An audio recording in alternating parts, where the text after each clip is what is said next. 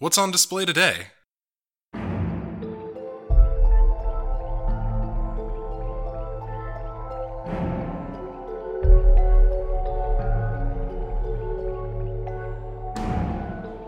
You who see with eyes that read, know you this. The treasure of knowledge lies hidden in this valley, awaiting the worthy seeker, the one foretold. So read the ancient tablet found in the Valley of the Unknown. These words launched explorers of all ages into a wonderful journey full of trials, tribulations, and victories for 17 years. Join me today as I meet with two of COSI's staff and discuss the beginnings and endings of this beloved attraction. Because today, we're going to adventure in the Valley of the Unknown at COSI in Columbus, Ohio.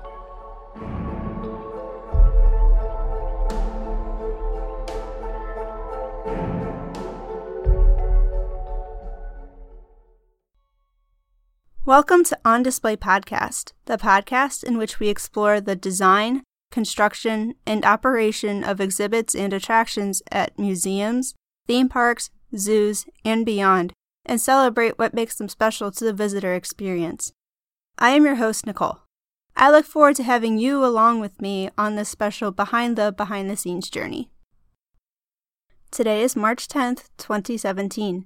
Before we begin exploring adventure, I'd like to say a few quick announcements. Join us on March 24th to experience our next feature, The Rainforest at the Cleveland Metro Park Zoo. We'll look at the visitor experience and what makes this popular exhibit special and how it inspires us to care about rainforests. Keep up with us through our social media. We're on Twitter, Facebook, and YouTube, and we can also be reached through our email at ondisplaypodcast at gmail.com.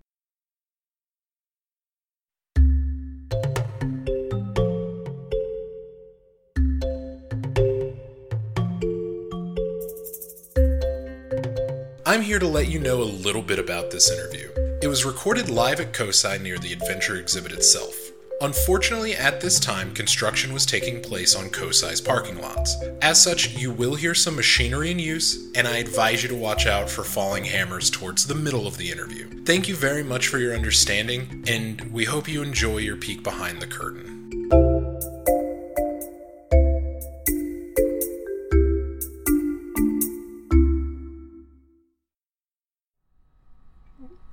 Welcome, everybody. I am here on location at COSI, and I have the privilege to speak with Eric and Jen, who both work here at COSI with the Adventure exhibit.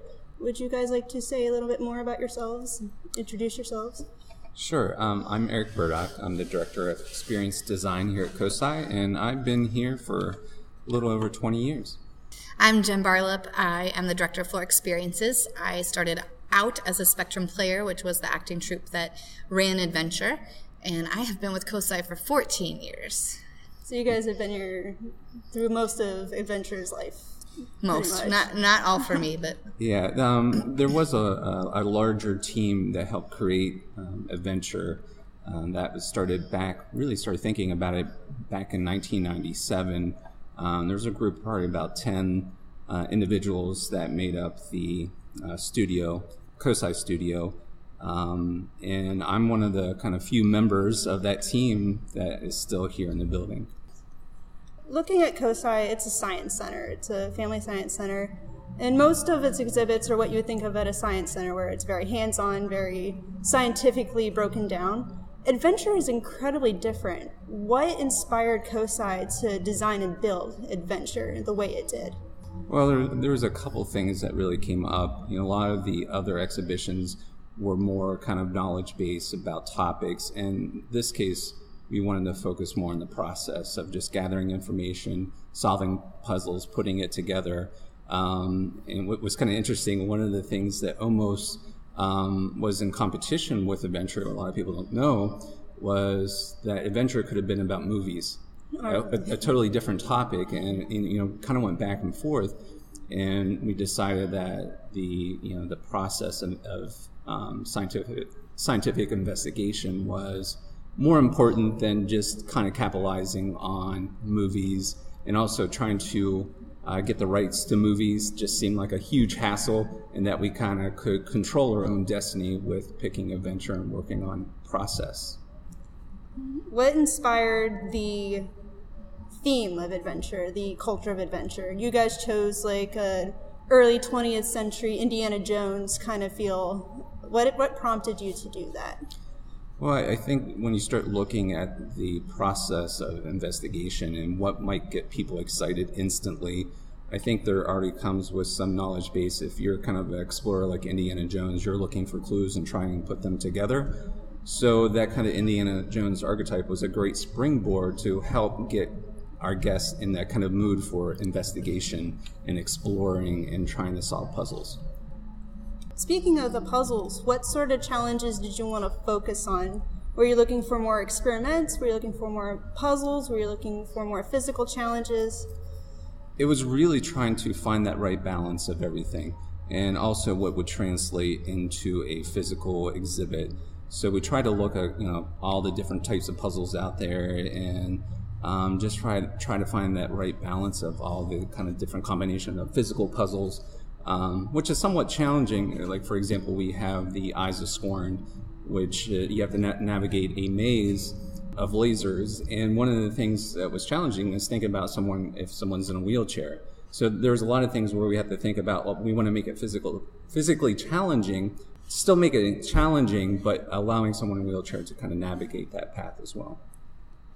Um, how did you choose the puzzles you did? Well, that's one of the things that I didn't really focus on as much. My primary role was more the kind of physical um, puzzles like the Gates of Doom or the Eyes of Scorn. And so some of the puzzle parts were um, developed by another colleague, Brian Chico, and the producer, Alan Berger. So some of that development was happening while I'm trying to figure out how to make doors open and close, how to get buttons bronze to be a capacitance switch. So um, maybe Jen could speak a little bit more to that. Well, and again, that existed some before before I came in, but I know that a lot of the puzzles that they chose is based in some sort of code breaking or once you once you know enough that you can break them down, there's a basis there that they worked from that's that's sort of known in the world of codes. So you kind of said you were involved with the project from the beginning. What went into designing and building? Like when you put adventure, we're kind of upstairs from adventure for those of us who aren't here.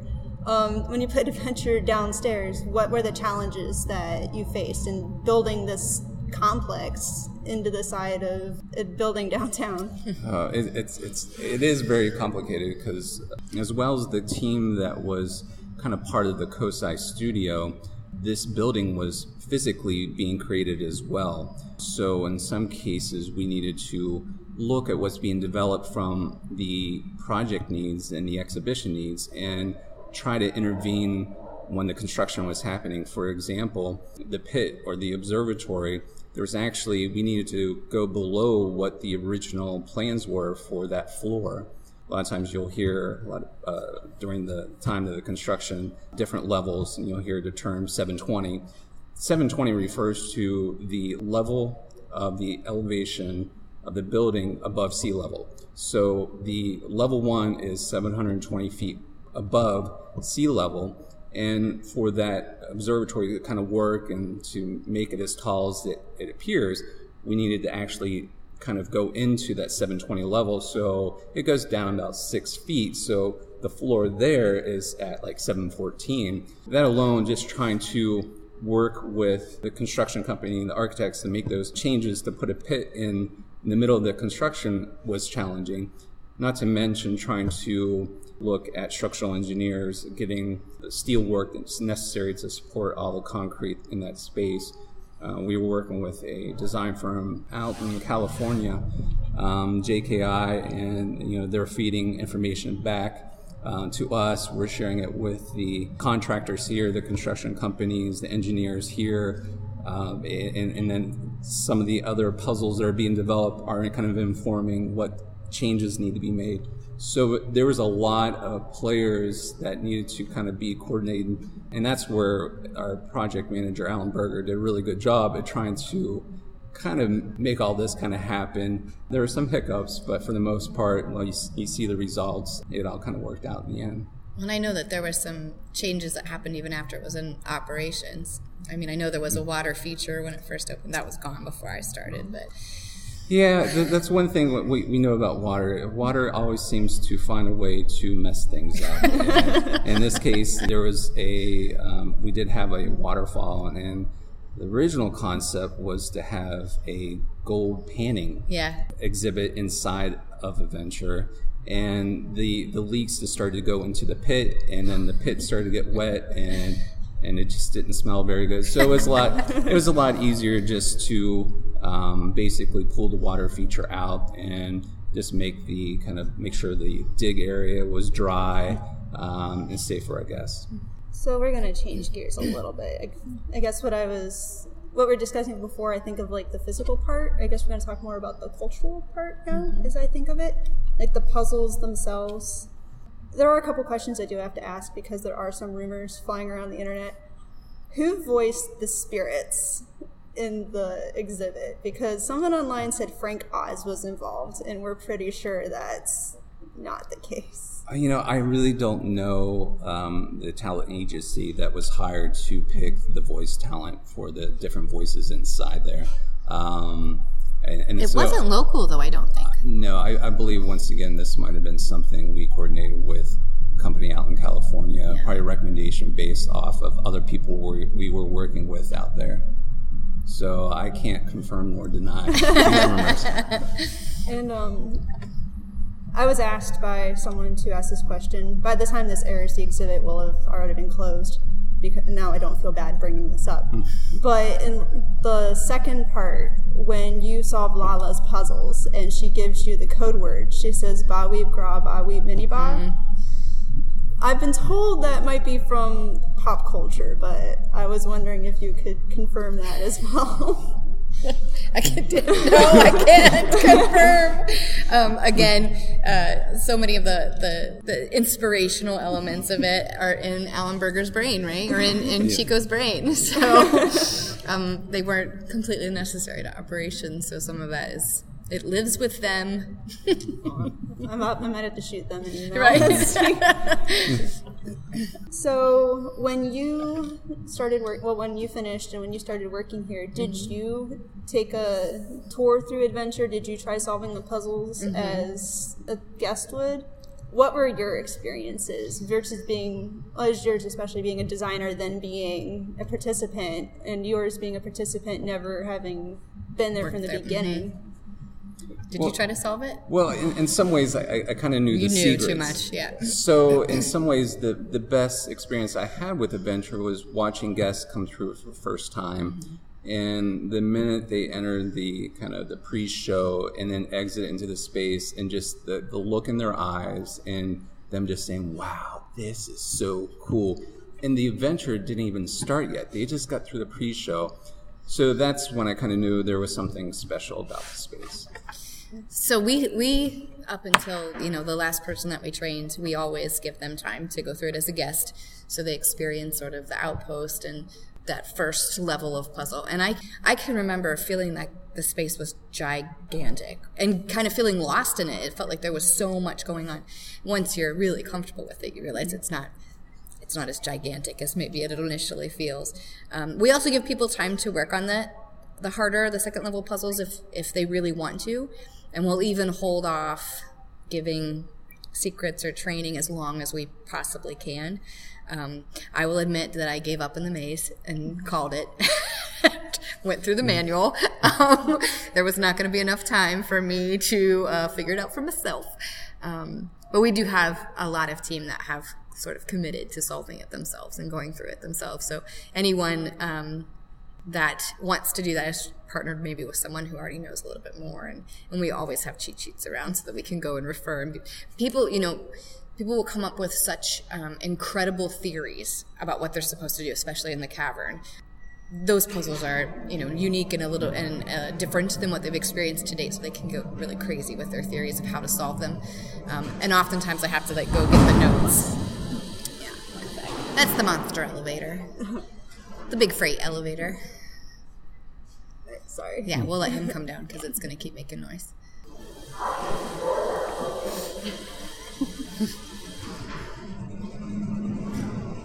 So it's ambience. Yeah, right. yeah. Welcome to City View. This is the space where you can see the city and listen to the freight elevator. So there are people who come up with a lot of theories on, on what the cavern puzzles mean, and I'm certainly one who has to go running back for the cheat sheets in order to help guide them without giving everything away. Um, so, but yeah, it's it's an interesting exhibit area, and we want our team to ex, you know experience it as fully as possible too.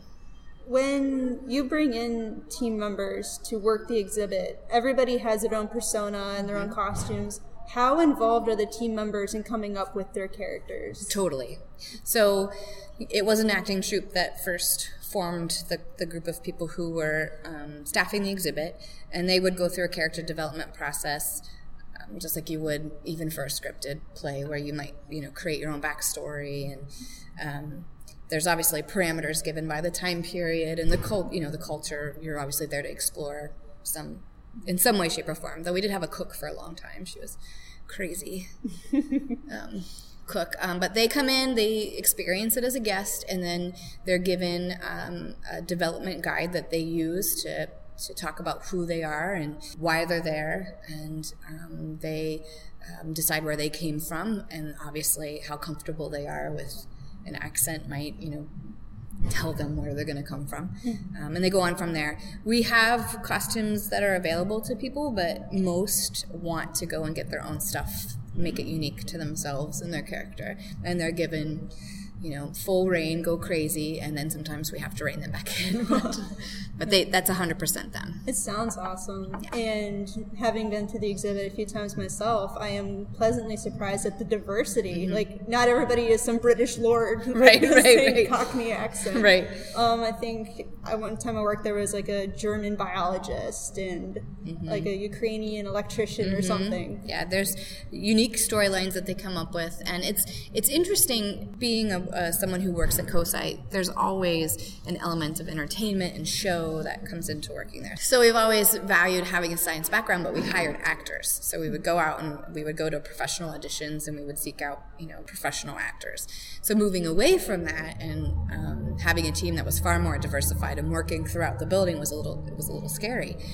But I almost think this group is a group of people who have a really great time with like role playing games and activities like that. So they're all in, and they do a really great job of you know developing their character, investing a lot of time in the backstory, in the costume, in the accent, all of the stuff that they need. It definitely shows, and it adds so much. Yes, I agree. Exhibit. Back in, I want to say it was 2004, COSI closed for a short time and then reopened. Uh, Adventure, it's reopened in 2010. Was there anything that changed behind the scenes during that time? Or is it pretty much the way it was the day it first opened? I think physically in this space, mm-hmm. it was identical. I, I, don't know if there's any scripting or narrative changes in that time frame. I think one of the choices that we made when we reopened was to be a lot more obvious about the fact that the puzzles continued. So when we first opened the space, the deeper exploration was an, almost like an Easter egg. Like if you stumbled upon it, cool. We did not give any hints. We knew nothing about it. Um, after when we were looking at reopening the space, we knew that there was a great opportunity for people to come back and enjoy it on a, on a deeper level. So we, we decided to include it in the map. That's when the information was there and, and to actually start stopping people when they came out of the observatory and pointing out where they could start decoding the language if they wanted to. Um, helping them work through that. Why did they give you, you know, what they gave you inside the observatory? What can you do with that information? Um, that was probably the biggest change. We also we did a lot of evaluation when we went to reopen it um, about how much the the facilitators in there should do, and um, one of the things that I don't know that it was surprising, but it was a good reality check for us was how much guests really liked the struggle of solving the puzzles themselves, and it was okay if it, they spent longer than we would think they wanted to. You know what I mean? Mm-hmm. So. Um, while I, maybe that's when the shift on more of the character more of the backstory stuff almost even started for some of the facilitators was putting more emphasis on themselves and less on the area. And and then letting guests come to you if they needed help or if you know um, they needed more information. But other than that other than those you know couple of kind of basic things it was pretty much reopened as is as as was. As was. um, so there's also been some rumors going around, especially on the Adventure Facebook fan page. Were there ever so currently there's the first level which takes about half hour 45 minutes and that's when everybody starts on. And then as you were saying there's the second part where it takes quite a bit longer. Mm-hmm. I know right the average was said to be like 20 hours. I know my friends and I have put in way more than 20 well, hours. and you'll have you'll have some like crazy puzzle solvers who will come in and do it in like 2 hours and you're like how is that even possible? No but way. most most people are in there for 10 to 20 we say. Yeah. Were there ever going to be challenges beyond the second part? I think there is always speculation that you know if adventure continued to be open, that how do we keep it fresh? Yeah. So that was always talked about. What would be the next step? Um, and unfortunately, we just will never know. Yeah, we never got to the point where there was any development in that area. So we we probably had the same conversations and speculations that other people have had. Like, what would we do? What could we do? Um, but that was about it. So, January first, adventure takes its final bow, what's going to happen to the exhibit? Is it just going to be packed up? Is it going to be scrapped, uh, sold? Um, in some ways, all the above. Unfortunately, there's no way just to pack it up. Uh, most of the physical structure in the space is rebar covered with concrete. Um, the only way to get get it out is with sledgehammers, jackhammers, and pull it out. We have contacted some of the companies that uh, worked on it that helped us with animatronics, seeing you know if this is something that's useful to them, um, and see if we can work out some type of deal with them so it just doesn't go to waste. You know, there are going to be some you know artifacts that will go to some of the team that's either worked on it or worked in this space, just because you know it's kind of part of them as well. So we're trying to be smart about it there is going to be a small amount of, uh, of the components and artifacts, if you will, that will go into our history of COSI exhibit. Uh, for example, we have a, it's in some ways, Adventure is like our new coal mine. Um, back at our old building, we had an experience called the coal mine, and people still talk about it. Well, I guess people were there 20 years ago um, to talk about it, and it was a beloved experience, just like Adventure. So we are going to try to take a couple of those components and have them showcase in that area. So we'll have some of those pieces. So hopefully people can come back and have good memories about it and, and not cry. we are, I mean, we are also working really hard to document everything. I know I've even been contacted from friends who have gone through it or past employees that, you know, should I bring my camera in? Should I? We, we're working really hard to make sure that we, we have records of everything um, all the puzzles, all the language, all the decor, all of that. So, and we'll also have sort of the catalogs of the characters that were in there, just to have the the fun stories that people came up with, and those, so those aren't lost. Yeah, I think another thing that you know, we're trying to do for some of the smaller components, it's good just to have that from an archive purpose. Um, if we ever decided, you know, look at you know way the maze walls were created or some of the components uh, like for the Simon and how that was created. A lot of that, um, I guess, the technology and in some ways we're going to try to um, keep that and archive that. Um, for future purposes. Not to say Adventure would ever open again, but just it's nice to have those samples for for down the road. Yeah, it's kind of a shame. As far as I can tell, just doing the research I have, adventure is unique. There's nothing else like that in the states, at least. I don't know if there is, and probably in Asia, if anywhere, because they're on top of that stuff. But there is one thing. If people are big fans after it closes, they can go. Um, I think it's still open. The Tomb in Boston. Yeah, that's. I haven't been yet. It's on my list, but it sounds somewhat similar. A little bit different, but somewhat similar. But I think I think adventure is beloved because, especially in the science center world, it is a unique experience. It's You know, it's unusual to have such a, an immersive environment, but then an immersive environment that's themed towards process rather than content. That, you know, where you have places maybe that are showcasing things that create an environment around the things that they're showcasing, but this is creating environment for you to then act and do. So it is unique in that way. Mm-hmm. But it's also, you know, it's been here a long time, and I think we're excited for what comes next. So, we're getting to the end of the interview. Are there any insights or memories you would like to share about your time with Adventure? Things you would like our listeners to know, take away?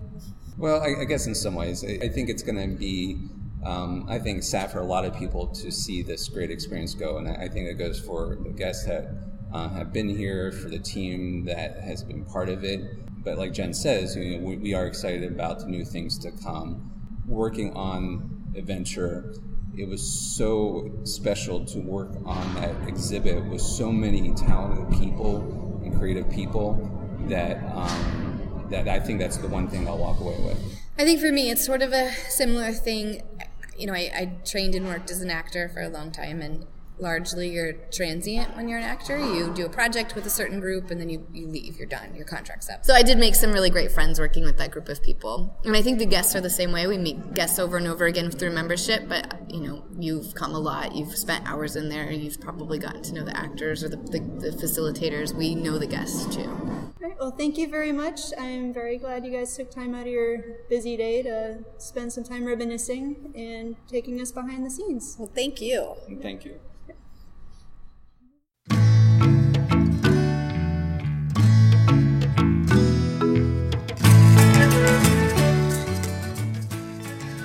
I would like to extend a sincere thank you to Eric, Jen, and Jacqueline at COSI for meeting with me and for sharing their memories and experiences about adventure. It meant so much to me to delve a little deeper into what must be one of my most favorite exhibits.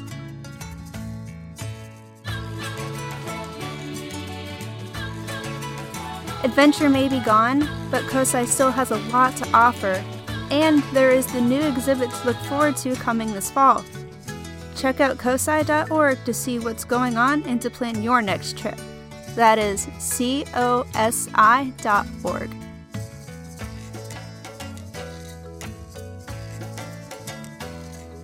Join me again on March 24th as we go adventuring around the world yet again. Without leaving Cleveland, we're going to explore the popular Rainforest building at the Cleveland Metro Park Zoo. Don't miss it.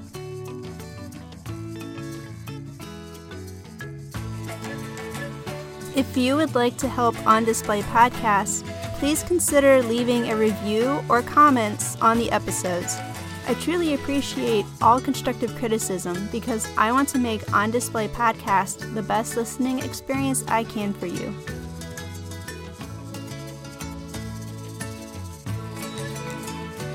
Thank you for joining us, and I look forward to seeing you again next time. This is your host, Nicole, signing out.